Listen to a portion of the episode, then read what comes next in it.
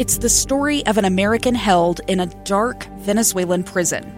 Then all of a sudden, they all kind of lined up. They pointed their guns at me. And this is the point where I thought, I'm going to die today. I'm Becky Bruce. I spent a year working on Hope in Darkness, which now has more than 2 million downloads. Find it on kslpodcast.com or wherever you listen to podcasts. Inside Sources. Inside Sources with Boyd Matheson. That was 100 years ago this month that Utah's very own George Sutherland began serving on the United States Supreme Court. Uh, it's a great time to look back at his life and his legacy. Uh, the only Utahn to serve on the highest court in the land. And uh, really pleased to have joining us today the president and CEO of the Sutherland Institute, uh, aptly named after George Sutherland, uh, joining us on the line. Rick, thanks for coming on today. It's my pleasure, Boyd. Thank you. Uh, so I always like to start uh, George Sutherland. We'll get into some of his backstory, uh, but I always like to begin with something in our very contentious, very polarized political world, and sadly, what we've done to the confirmation process of our Supreme Court justices. Uh, just to remind everyone that when George Sutherland, hundred years ago, was nominated uh, to be on the Supreme Court, he was actually giving a speech uh, abroad. I think he was in England and uh, before the sun set on that same day, uh, he was confirmed to the United States Supreme Court uh, unanimously. Boyd, it's incredible. He was actually at The Hague on assignment by, from, by the United States government defending a case. And he learned about this almost in passing. He received a wire from President Harding asking some personal questions and how are you? Look forward to your return. Oh, and by the way, you probably already know this, but you were unanimously nominated and affirmed as a member of the Supreme Court. Can you can you imagine that today? Oh, that would be a, that'd be a good day for all of us. I think if we could uh, have that kind of that kind of person nominated to the court and that kind of person confirmed to the court again, regardless of where they fall on that spectrum. Uh, that would be really good for the for the country for sure. So, give us some of the backstory uh, to George. There's so many lessons in uh, in his life and the way he went about things. Uh, but as you've had the chance to to be at the helm there at the Sutherland Institute, as you celebrate this 100 year anniversary of him uh, taking his place on the Supreme Court, what are some of the backstory things that stick out for you, Rick? Well, boy, it's hard to choose. Uh, the most important thing about him, it's hard to decide if it's his resume or his character. Um, but let's start with his character so we don't miss that. I think one of the most telling things is what an adversary would say upon the passing of an individual. Mm. Chief Justice Harlan Fiske Stone was a constant adversary against George Sutherland, but he offered it in eulogy when Justice Sutherland passed away. He said this He was a man of stalwart independence and of the purest character mm. who, without a trace of intellectual arrogance and always with respectful toleration for the views of colleagues who differed with him, fought stoutly for the constitutional guarantees of liberty for the individual. That is the antidote for our political ills today. Yeah, that is so good, and uh, and it is character first. Uh, resume comes second always, uh, and that character was such an important part uh, for Justice Sutherland uh, that he he was a someone who was going to approach it with rigor uh, and passion. Uh, and have complete respect for the dignity of his opponents or those that he disagreed with on the court. Uh, and I know one of the things that he was often called on there at the Supreme Court was to defend the Constitution. Absolutely. And he believed everyone was entitled to a rigorous defense, whether he agreed with their beliefs or positions, mm. which was which was remarkable. That he actually defended certain cases where, well, people in Utah find it interesting. He defended um, a polygamy case, and he was not a member of the Church of Jesus Christ of Latter Day Saints, nor was he in favor of polygamy, but he believed everyone was entitled to a legitimate defense.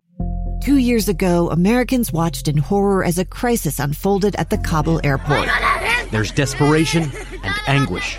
More than 80,000 Afghans have since arrived in America, but this story is still unfolding. I'm Andrea Martin. In my new podcast, Stranger Becomes Neighbor, we'll find out what happens to these new arrivals in our communities. Who would help our newest neighbors? Follow us at kslpodcast.com, Apple Podcasts, or anywhere else you listen. Yeah. Wow. Uh, such an important thing. And I, I, know one of the things that he uh, is probably best known for uh, is standing up for the, the sanctity of the Supreme Court uh, in an era when uh, presidents were thinking about uh, packing that court. Yeah, it's often forgotten, and it, and it concerns me a little bit, Boyd, There's a lesson to be learned that his name is almost erased from connection to the important things that he stood for. He was a member of the Supreme Court when FDR engaged in um, in a pretty rigorous court packing scheme, um, and he defended the structure of the court on constitutional grounds. Uh, probably wasn't best friends with FDR after that, but was known for his consistent position and his principled approach. It was never about name calling or denigration.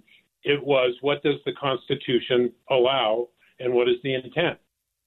Yeah, uh, and I think that uh, again, that's what we want in every judge is uh, someone who's going to apply the law that way to defend the Constitution that way. Uh, often those those cases that go to the highest court in the land uh, often get uh, very entangled in all of that in terms of the uh, the Constitution and, and what precedent uh, might take place and what happens next is, is another important thing.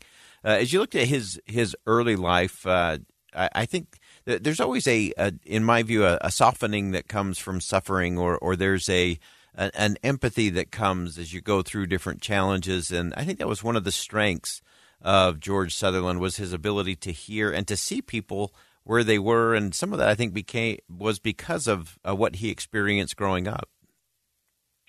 Well, his his life began began under very common circumstances, and he was forced to drop out of school to go to work to help support his family there's another lesson in persistence. Um, that that could have been the end of his story right there, but it wasn't. He went on to become a lawyer, one of the organizers of the Utah State Bar Association. He served in the House of Representatives.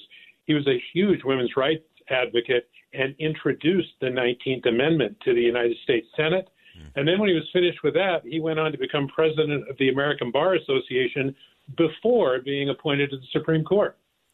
Wow, uh, so so many things in there that we could unpack for an afternoon. Uh, but you, oh. you you mentioned the, that focus on women's rights and his role as a United States senator uh, in all of that. Yeah, boy, this is where here's a lesson to be learned. You know, we're we're more aware now of history, what we include, what we don't include, how we share history.